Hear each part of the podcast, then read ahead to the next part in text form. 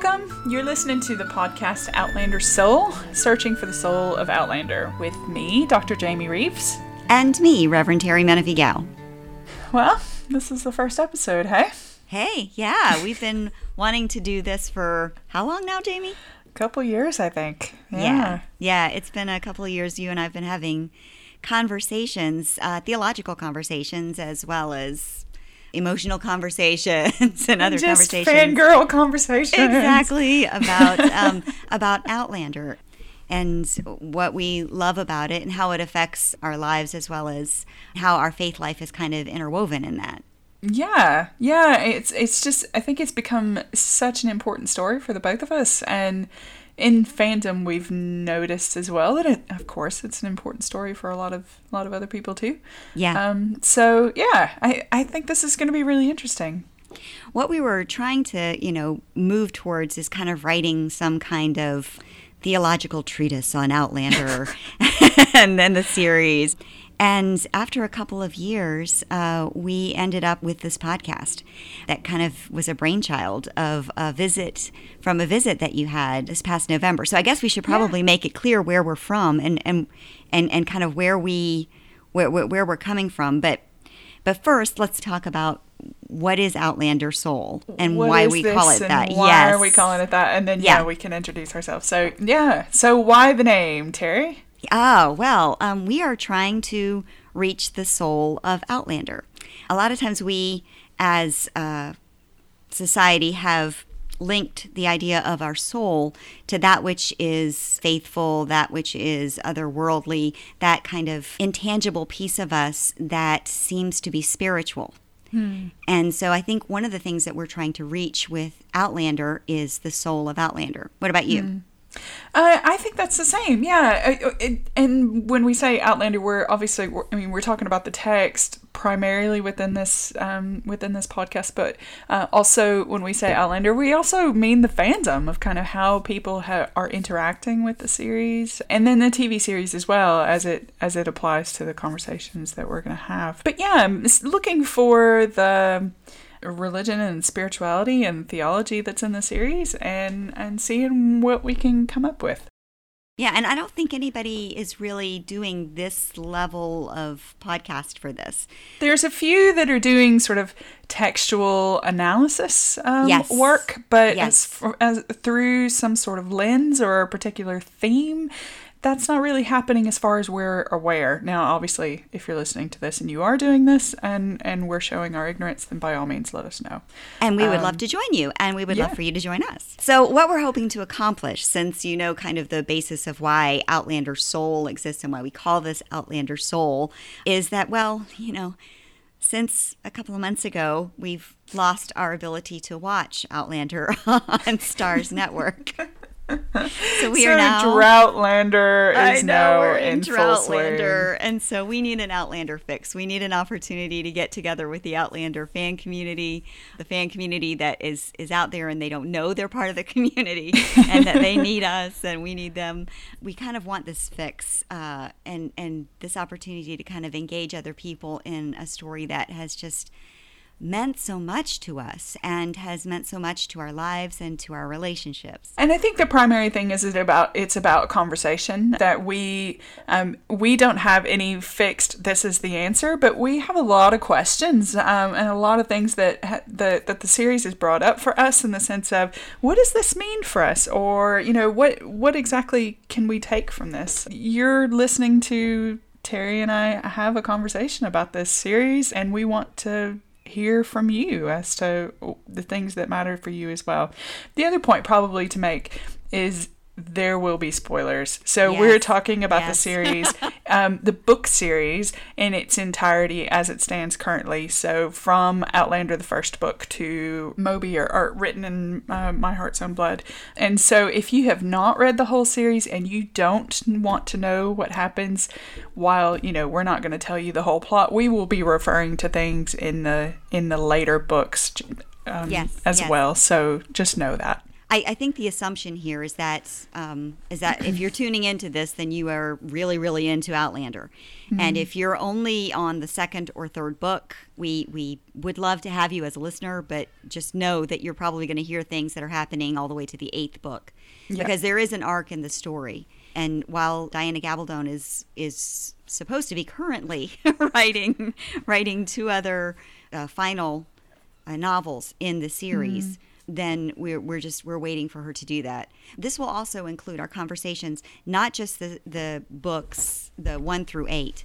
It will Yeah. probably also in- include some of the novellas that that And Diana some of the Gabaldon. side stories, Yeah, the, some of the, the John stories. Grey books and uh, Scottish Prisoner and some of Yeah. the other stuff. Yeah. Yeah, because I think that they they kind of help fill out a story of Jamie Mm-hmm. prior to meeting Claire, um, of where John Grey is coming from, of Mm. the fa- Rogers family, Yeah. uh, th- things that we really didn't quite understand. Master Raymond. Those books, if again, if you haven't read them, we highly encourage you to.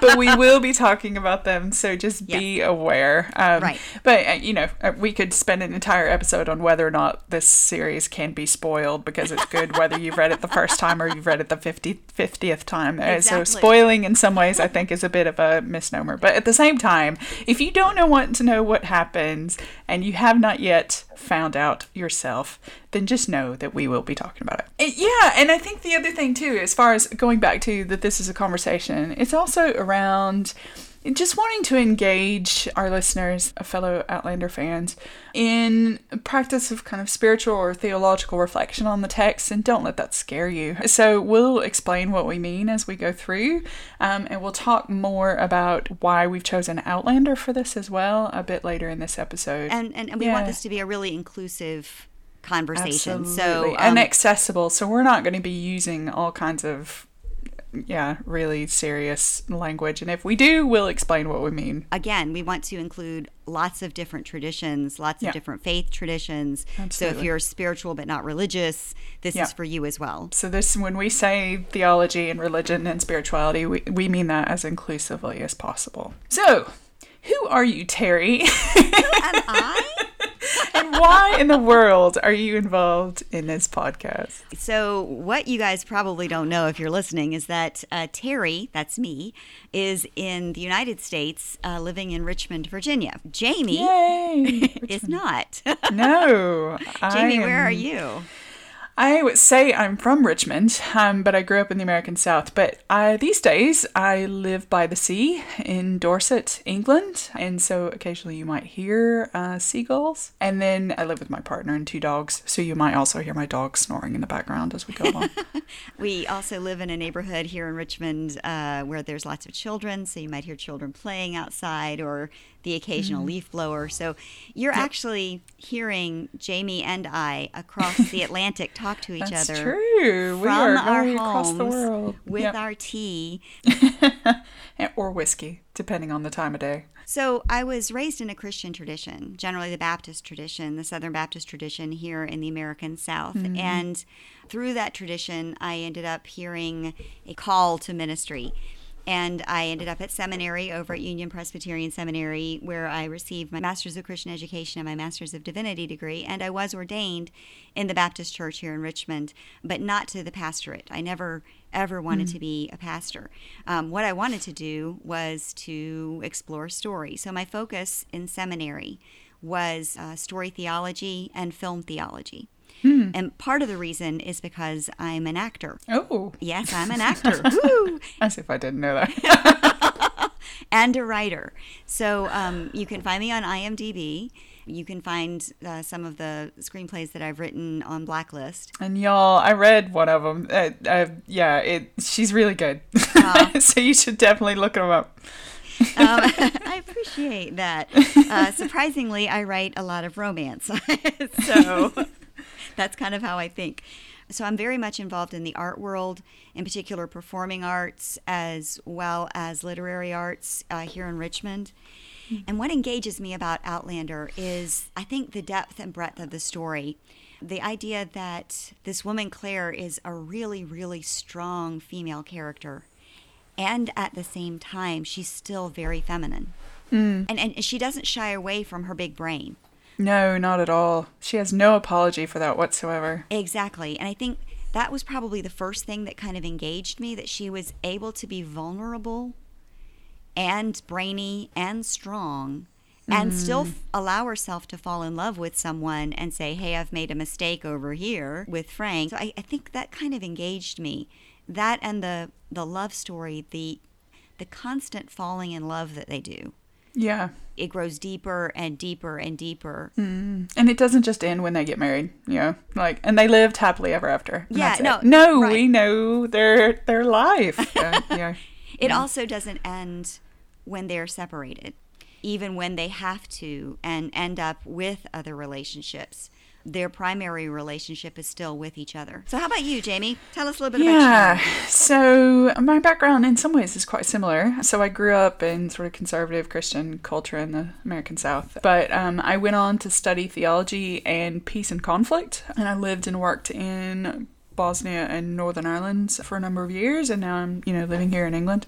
Like you, I went to seminary. I also didn't feel called to into the pastorate. I felt called into teaching and doing theology work, and so I did my PhD in theology at Trinity College in Dublin, in Ireland. My professional title is public theology or a public theologian. And so it's basically doing theology uh, for the public or around public issues. So I'm not interested in doing theology just for the church, but for everybody. Which is one of the great things about this particular podcast and this particular exploration is the idea that we get to do this kind of theology Yeah. with with a huge group of people. I, yeah, I think there's lots to be said and, and lots to lots of things to do that pertain or that are relevant to a really wide variety of people um, in order to make the world a better place. So, public theologian, you can find me. My website is Jayme Reaves, J A Y M E R E A V E S dot com, or on social media, uh, Facebook and Twitter, that kind of thing. As far as why I'm interested in Outlander or how I got into this. Um, so you and I found out about it separately, and then we, as Yeah. friends, had come together and go, "Oh my gosh, did you Yeah. listen to this?" You know that kind Yeah. of thing, or did you watch this? So I, I have to confess that. So I grew up, you know, conservative Christian. And I've been much more evangelistic about Outlander than I ever was about Jesus. um, with over 20 converts to my name, uh, notches in my belt. Um, that is that. a quantifiable fact. um, and so I think that I think that's hilarious, but I also think that there's something to that. I love how rich the story is. I love the interior life that we see in the characters and how they Yeah. Jamie and Claire are obvious, but we Ian I think about a lot and how he changes over the course of the series. The way Roger changes, both of those just even thinking about them almost move me to tears because they're just it's just so lovely how they're done. Yeah, um, yeah. And the, just that interior life that you see change for them, I think is really beautiful. And how they develop and what they believe and how they see the world, all that kind of stuff. In talking to an, one of my converts, a friend of mine about the, the series, she was saying, rarely, if ever, have I had the company of fictional characters unfold in the background or as wallpaper of my life and for over such a long period of time. Yes. And I think that's think that's rare. Even, you know, other stories, you know, like Lord of the Rings, that kind of stuff. The books are long, but they're not that long. And so unless you read them on a yearly basis, which I used to do, I, there's they're not the wallpaper of your life. Kind of they just haven't taken the amount of time that this series has taken for some people. I, I, I think part of that too is that, you know, when I read Outlander, I kind of, the, the way she writes, like you said, with the mm. internal. The, the, the, mm-hmm. the internal life is that I almost take in I, I identify with the characters mm-hmm. really really well and it, it doesn't ha- it doesn't have to be just Claire or Brianna because of the gender sameness there I, I think for me it's it's I, like I end up identifying with Lord John Grey yeah, and I have and I have such a crush on him. such I a think crush. that's fairly easy I, to do, to I honest. know he's such a dear. I end up thinking about these characters when I'm cooking dinner, or when Yeah. you know, it's and and you know, wondering what they're doing. Mm. You know, and wondering what what the next phase of their life. Since I started reading these, what two, three years ago, I cannot imagine Mm-hmm. having first read these in 1991 Yeah, when she first came out, I, I know a couple people who did. I do too. Yeah, I, it's just amazing to me that. Yeah. Talk about the wallpaper of your life. I, I think that's even even longer. Um, goodness, yeah, and the wait. We're finding it difficult waiting for the next one. I Yes, can't imagine are. what it had been like waiting for all eight. So, what this conversation's about? Obviously, Outlander, right? Um, Yay, And, we, and we've said primarily it's the books. We want to take on the full canon of the story as it currently stands.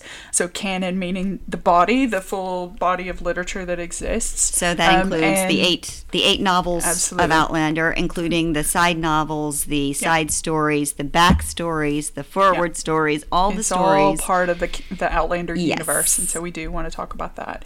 But when applicable, we'll talk about the TV series too. Yes. Um, the main reason is because the TV series isn't finished as well as the books aren't finished either. But at least the books are further along, and the universe is bigger because of the books. Well, Um, and, and, and two, the television series, because of a, a different view on it and a, and a different person in charge of it, and Mm-hmm. Absolutely. the fact that you've only got an hour, you need to tell these in maybe Yeah. 10 to 13 one hour segments, Yeah. um, it, it changes the story a little bit. It Uh, does, Some of the, some of the richness goes away, but some of the visual richness is enhanced, and Yes, so absolutely. bringing that into the canon is is vital. So, particularly where the TV series expands or contracts points that are made in the books Yeah. um, that we think are relevant to the discussion, then we'll talk about that. Obviously, it's not we're not going to be purist here because we I can speak for the both of us, Terry. We think the TV series is fantastic. We love it. such a wonderful job with the adaptation. We're both really Yes, pleased yes. with it.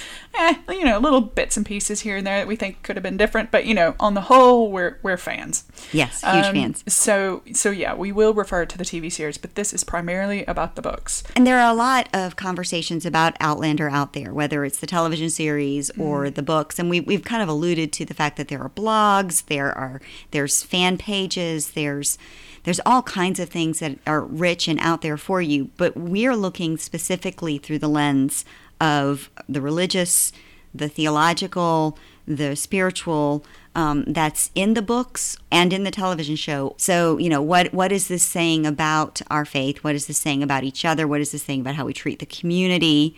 What is this How saying does this about change how we operate in the world? right? And and it's important to note that God as a character does not actually show up Mm-hmm. in the story. We don't actually get a God character, and, and some people would say, well, maybe God is inferred, possibly, depending upon your interpretation of mm-hmm. the story.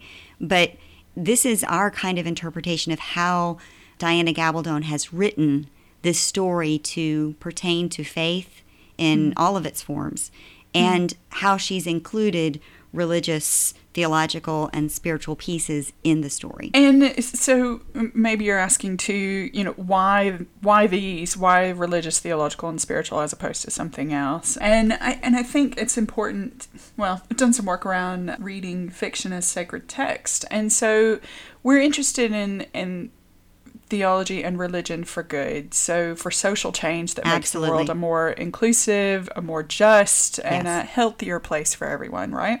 Right. To do that, both theology and religion have to be open to cultural phenomenon and shifts that are happening. And so it has to be relevant to people's lives, right?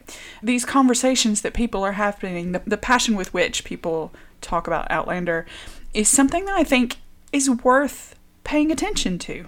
Yeah. Right? So we know that culture's power to shape things for good or for ill is enormous.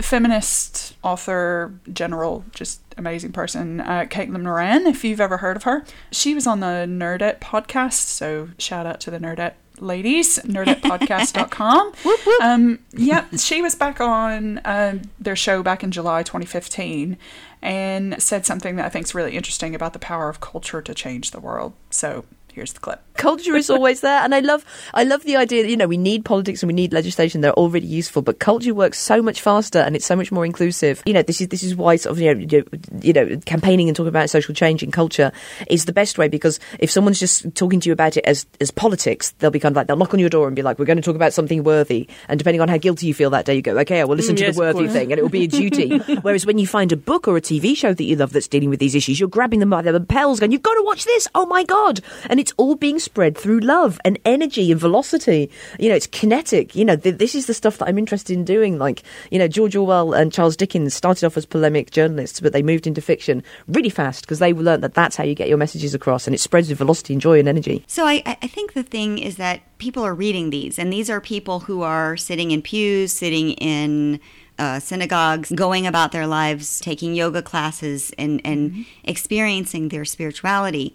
And if they're experiencing their lives in the spirit in a spiritual way, mm-hmm. and they're reading these books as the wallpaper of their lives, and they're very integral, it's vital to have the spiritual in conversation with the story that you tell yourself.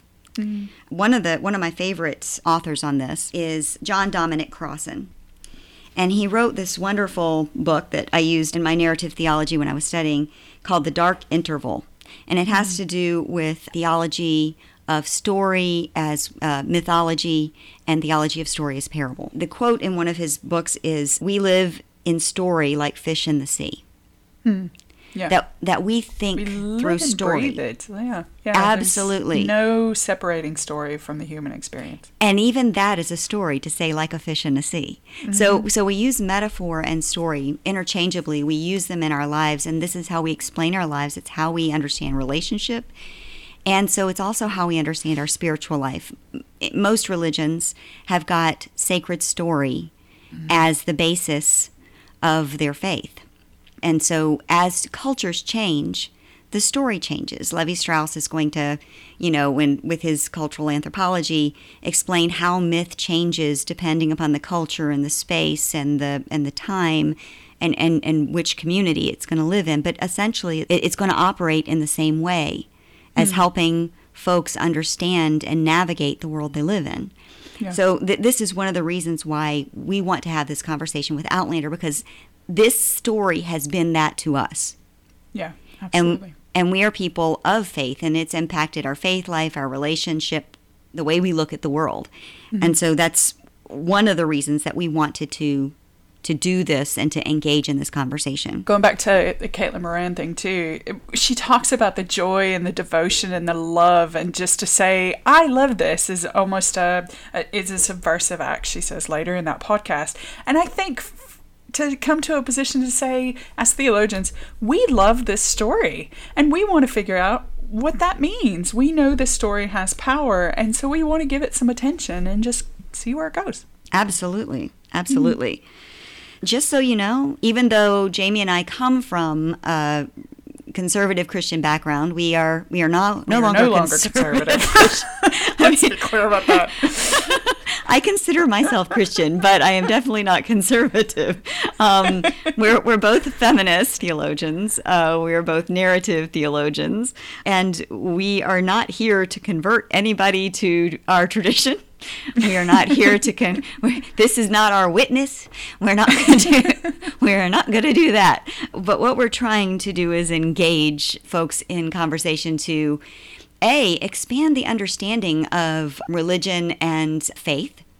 Hmm. That I, I, think, at least for me, in reading these books, it has expanded my understanding of tradition, of the Christian tradition, as well as other um, spiritual traditions, including the Native American traditions mm-hmm. and the Celtic pagan traditions. And I also think too that the fan the fans are wide ranging in in belief as well, and we think that's a beautiful thing. So absolutely, we, our our point is not to funnel everybody into some sort of lowest common denominator. We really want to be a welcoming and inclusive space where we can reflect on the story and the text in really meaningful ways, but also to hear from listeners who are from different traditions and the way in which they hear the story that will be different from us. We want to know what resonates for you or what doesn't. That this is an opportunity for respect and for mm. and engaging each other and appreciative of everybody's different tradition. So, why Outlander as opposed to some other story? We think that Outlander lends itself to,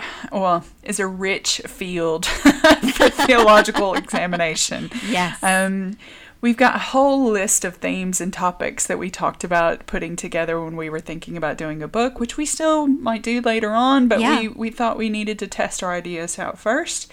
And we think Outlander challenges us to look at some of these themes, including, obviously, being an outlander, um, being Right. an outsider, and the concept of home. Uh, so, biblical traditions around exile and what it ne- means to be someone who's marginalized and on the outside. A central theme in the entire series is are these people who don't fit in, um, and what exactly does that mean? And what community means if if you all don't fit? What what kind Yeah. of community are you creating?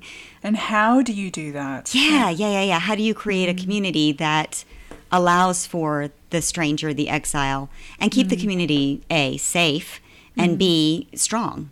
Absolutely. Themes obviously around violence and trauma, which is, you know, I, that is definitely in the in the series and how do you deal with that? So questions uh, the theological term for that is theodicy of of why does God allow or does God allow these things to happen? So I think the series is really good about asking those questions but not coming up with any easy answers. Other ones that we're talking about are things like justice and forgiveness, which kind of eh, moves along the same line as theodicy and violence and trauma, but it deals a little more internally with how we seek um, restitution, how we seek mm. reconciliation, mm. and how Jamie or Claire become, mm. or Frank or Roger. Or Roger. yeah. or Brianna become reconciled to the things that have happened to them and the things they do to other people. Yeah, absolutely. It's something that has been talked about a lot of throughout the, especially with the emergence of the TV series, but is around sexuality and feminism. There's been a lot of talk around the feminist gaze and whether or not, you know, this is for women. Um, but how sexuality has been written about in this series has been um, pretty, pretty revolutionary. Yeah. say. Yeah, it is. And and there have been lots of articles written about about that which we'll be referring to, but also the beyond the sexuality of it and the the idea that Claire and and Jamie claim their sexuality even against uh, certain odds. The the feminism that is kind of throughout the questions of uh, gender, the questions of what what Claire gets into in an, in the 18th century that she's that she's not used to having uh, in the 20th century. And the certain freedoms that she has in the 18th Yes. century that she doesn't have later, um, I think is fascinating. Yes. Predestination. so this is this is the, this is the one I'm excited about. Having been a conservative Baptist that entered a Presbyterian seminary, the idea of predestination versus free will in the tome of uh, tra- time travel. Uh, that the fact that time travel isn't real that we know of just yet. Some of you might argue with me on that one. Physics says it might be possible, but I, I'm still in the place where I don't see people jumping back and forth between time. And so, in the tome of time travel, you know, the, the idea there are, there are several different ways to look at where God is in time. And so, we'll be mm. talking about whether or not things were predestined. Was Culloden predestined? And by predestined, we mean fate. Yes, uh, yeah, Like so- the, it was, it, it was Yes. just meant to be. it's determinism is Yeah. the actual is is, is mm. kind of the word fate is another another way of saying it. it's probably the easiest way of saying it. Predestination is an actual theological concept come up come up by uh, by John Calvin and we'll get into that later. Because if I got into that now I probably wouldn't stop But yeah, how much control do we have over what happens to us? Is there Um, free How much of it is Yeah. fated or how much of it is choice? Yeah. Um, and that's throughout the series too. Plus, I mean, within the series, there's just loads of biblical references if you know to look for them. Uh, Diana has has just chocked full throughout the series. Um, so that's something that excites us as we see it. well and she comes from the Catholic tradition correct She does, yeah. She is a practicing Catholic and yet has two PhDs in science and has integrated the both, and and that's fascinating as I- well. yeah, love Uh, that. and rich and beautiful. So yeah.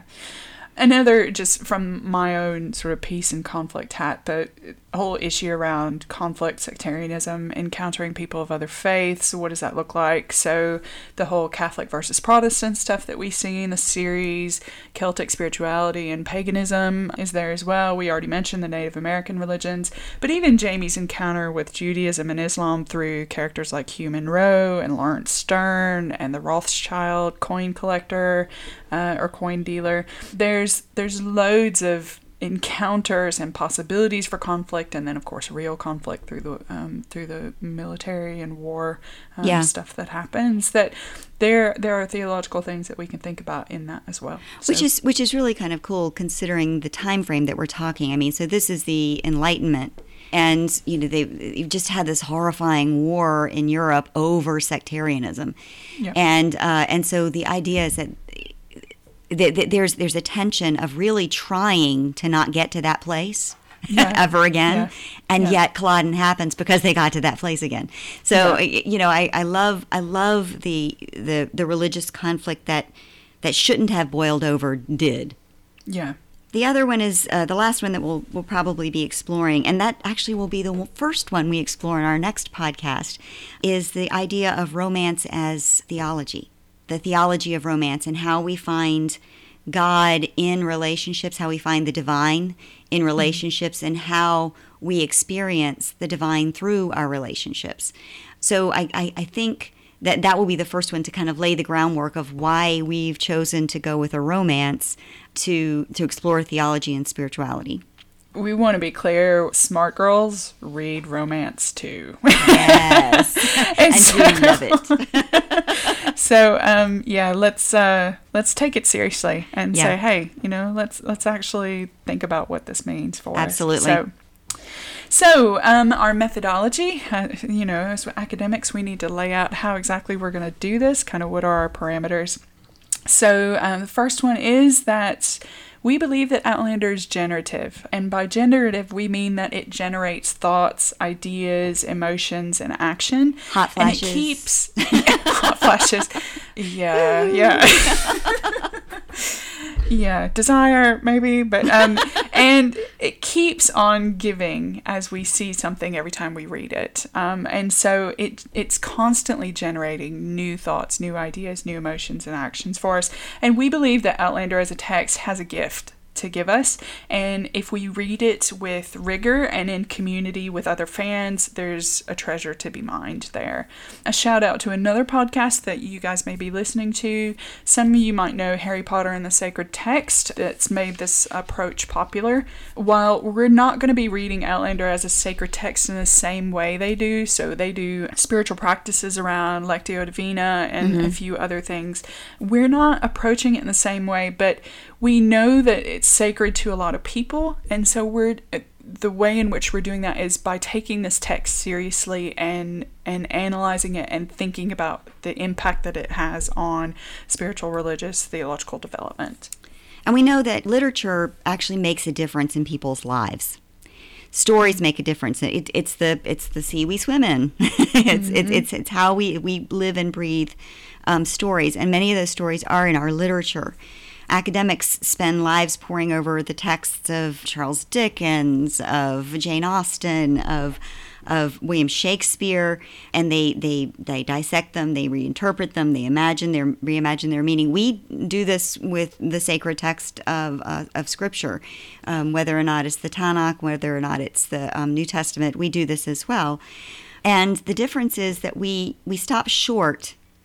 We we might dissect and say, well, you know this uh, this is the the breakdown of the story and this is how the story builds and here's where the denouement comes where it comes in differently over here In secular stories, you In mean, secular that, stories. we stop short. Yeah. well i mean even in scriptural stories. Well, that's true. um because i mean they there's a huge group out there that examines the gospels as narrative.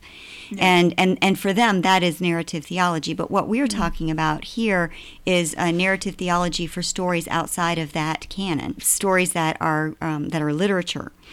Stories that actually influence our lives outside of our scripture and what what happens when the academics who are studying these things they stop short with what does this mean to me? How has Or this personally yes Yeah. how has this personally affected my life and what i'm doing? And so how is this text asking us to live? What can we learn from this? So we, we know literature has tremendous power to influence. Movies do the same. Stories in general do. So we, we're wanting to talk about why we don't talk about that why we don't embrace fiction as a motivating force for spiritual, theological, and ethical development. Hmm, why why it doesn't get us out of the pew and into the world, you know? Yeah. Yeah. Occasionally you'll see books called, you know, like the Gospel According to, and it's, you know, Star Wars or Peanuts or Right. The Right. Simpsons or something like that. Or Joss Whedon. Yeah, or Joss Whedon, yeah.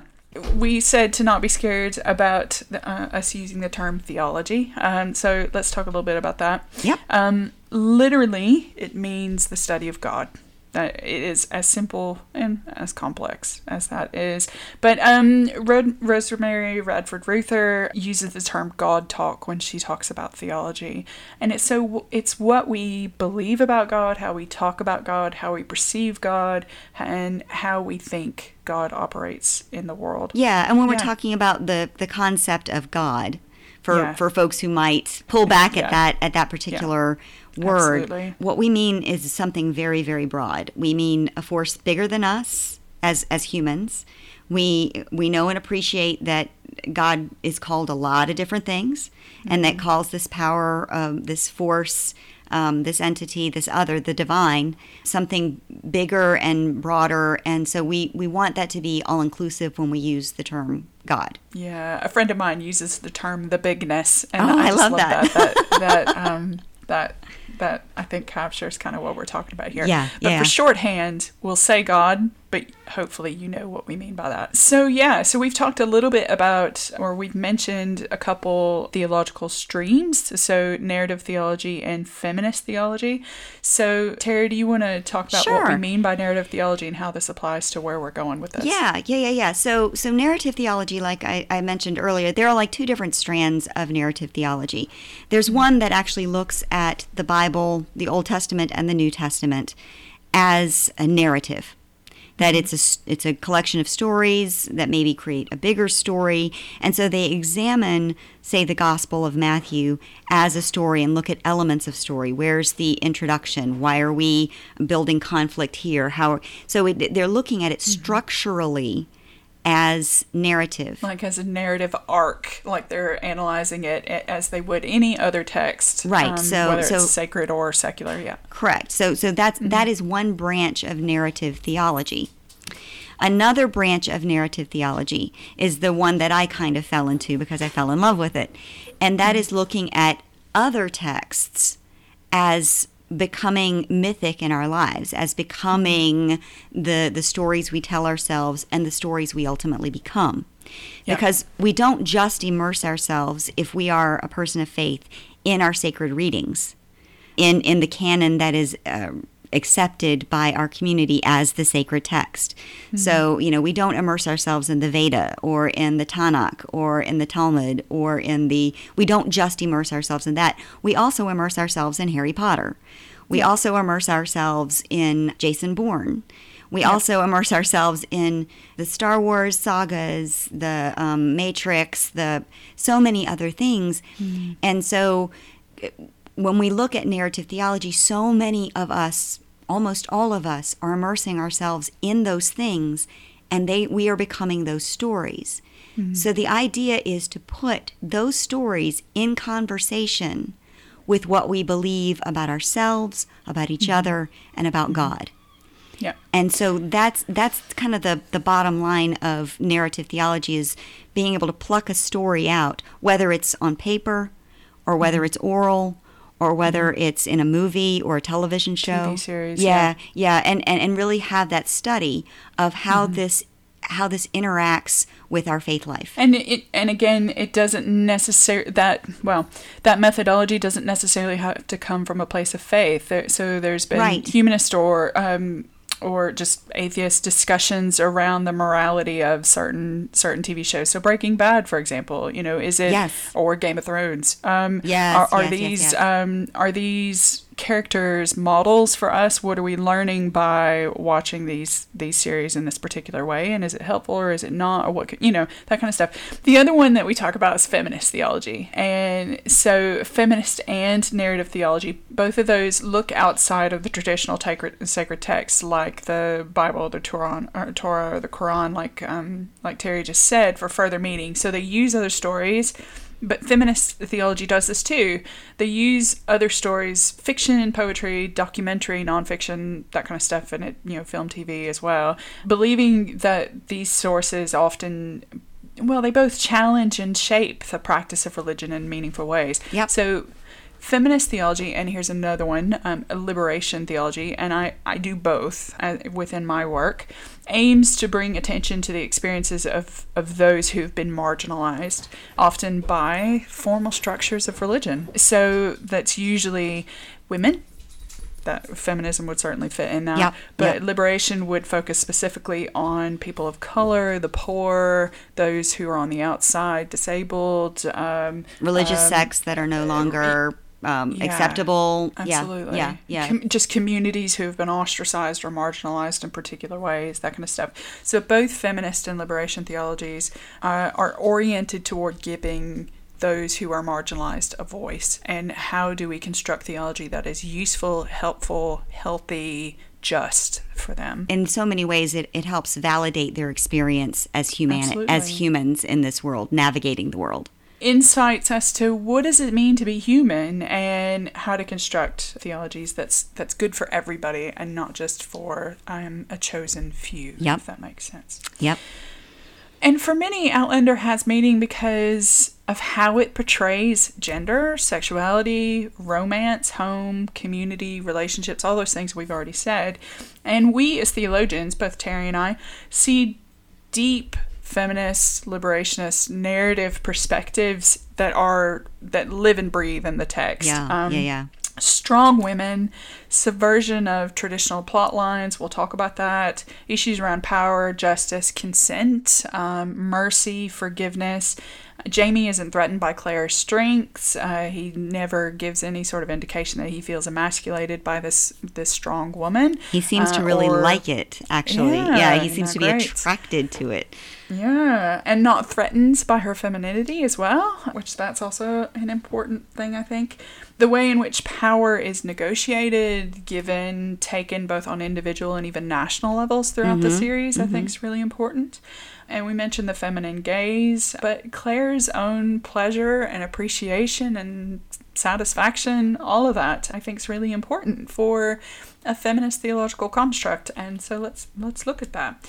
So ultimately, we want theology to support life, and we see a theology that supports life in Outlander. absolutely so why are we doing this podcast instead of writing our brilliant brilliant book Why are we? why Oh, are we most of the time, maybe, but um, Well, and the fact that uh, both Jayme and I also have like, two other jobs or three other Yeah. jobs. Um, this is this is this is how it is in the 21st century when uh, when you're doing art and when you're doing ministry and when you're doing um, the good work of peacemaking, you end Yeah. up doing uh, and, and piecing together your life and your career this way. So why a podcast? I think so. We, we we came up with the construct of the book, but something was really really missing. Uh, something was really, really missing as we, you know, so we've written a couple of chapters in it and we've outlined certain pieces of the primary text, which is the canon of Outlander. And, and what was missing was you guys. Yeah, what, what was missing was all of you. You know, I, I wrote the thing on theology and romance, but it really was missing that that connection to the greater Outlander community because yeah, this is my point of view, sure. But mm. because Outlander has changed me, I do mm. want to bring the community in on this kind of conversation mm. and bring the community in on what they how they have felt about Outlander and how they feel in general about romance theology. It's which this- is a departure from how theology is done Yes. normally. And I, so I think we, from a, you know, again from a feminist perspective, Yes. um, we we want to we want the theology to arise from experience. Absolutely. And the only way you can do that is by collecting the official academic terms is collecting data. Um, but the only way to do that is to ask people and to say, you know, what was what has been your experience, and then to let theology be constructed from that rather than me or Terry sitting at our desks and and theologizing. That's the proper uh, verb to um to sit here in in isolation. That's not healthy theology. Um, No, it needs not. to be tested and it needs to be something that's reflective of people's experience and not just ours. and and that's really the and that's really the foundation of things like liberation theology. It comes from the ground up. And mm-hmm. so Absolutely. so we are we are putting ourselves at at your mercy. saying mm-hmm. that saying that we are a part of you as the community. This is the mm-hmm. ground uh, swell upon which we want to build this theology and build this book. And so we're asking you to participate as well.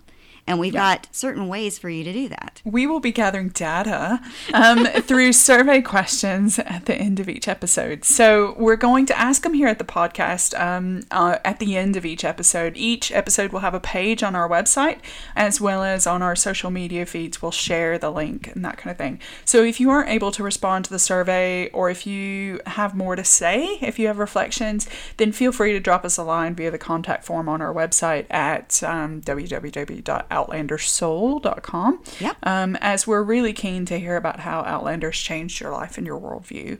And you can find us on Facebook and Twitter and Tumblr as well, Outlander Soul. Here are some of the survey questions that you will see after you finish this episode and go to out outlandersoul.com and then and then click on the story so it, it'll be a survey these are the questions that we'll be asking what stories have changed your life Not Eh. just Outlander, but other stories too. We're, Yeah. we're interested to know what, which ones those are. and it can be changed your stories for good or for ill so you, you need to what stories uh, whether they be movies written narrative television shows how have they changed your life Second question that we want to ask for this episode is how did those stories change your life?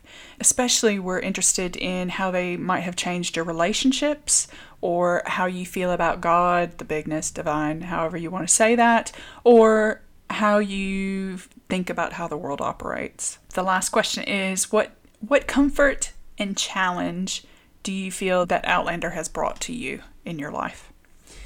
Right. All right. So I think that's that's it for this episode. Yep. Um, we could talk about this forever, so we need to wind things up. Yes, yes, we do. And so next time when we chat, um, we're going to be talking about romance literature, why it is unfortunately not appreciated by the academia, Or taken seriously by anyone really, other than its fans. and why Outlander is actually romance fiction, uh, because it could be so many other things. And I could get into that right now, but I won't, because we're going to do that next time. Yeah, and why it matters. Yes. Why, why are we as theologians uh, saying, hey, romance matters? That's it for this episode of Outlander Soul. Thanks for listening.